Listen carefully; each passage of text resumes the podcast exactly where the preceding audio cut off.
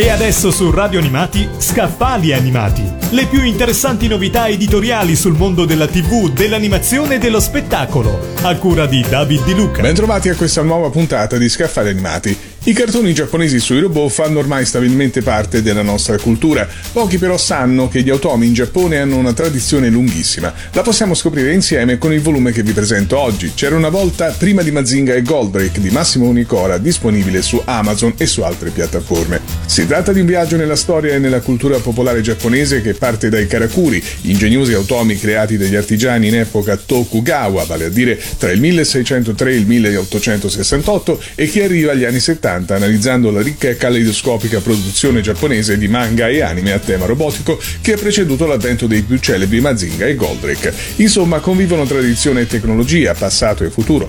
Questo vale anche per i fumetti e i disegni animati aventi come protagonisti dei robot che tradiscono in maniera evidente il retaggio di una cultura più antica e pregna di simboli, con richiami neppure troppo velati alla tradizione marziale. La fantasia degli autori giapponesi ha dato vita a una lunga serie di personaggi che hanno accompagnato tutta la storia del Giappone moderno moderno, gettando le basi per una produzione che a partire dagli anni 70 ha subito un incremento esponenziale fino ad arrivare a quelli che oggi sono i cartoni più noti, per esempio Goldrake, Mazinga e Jig.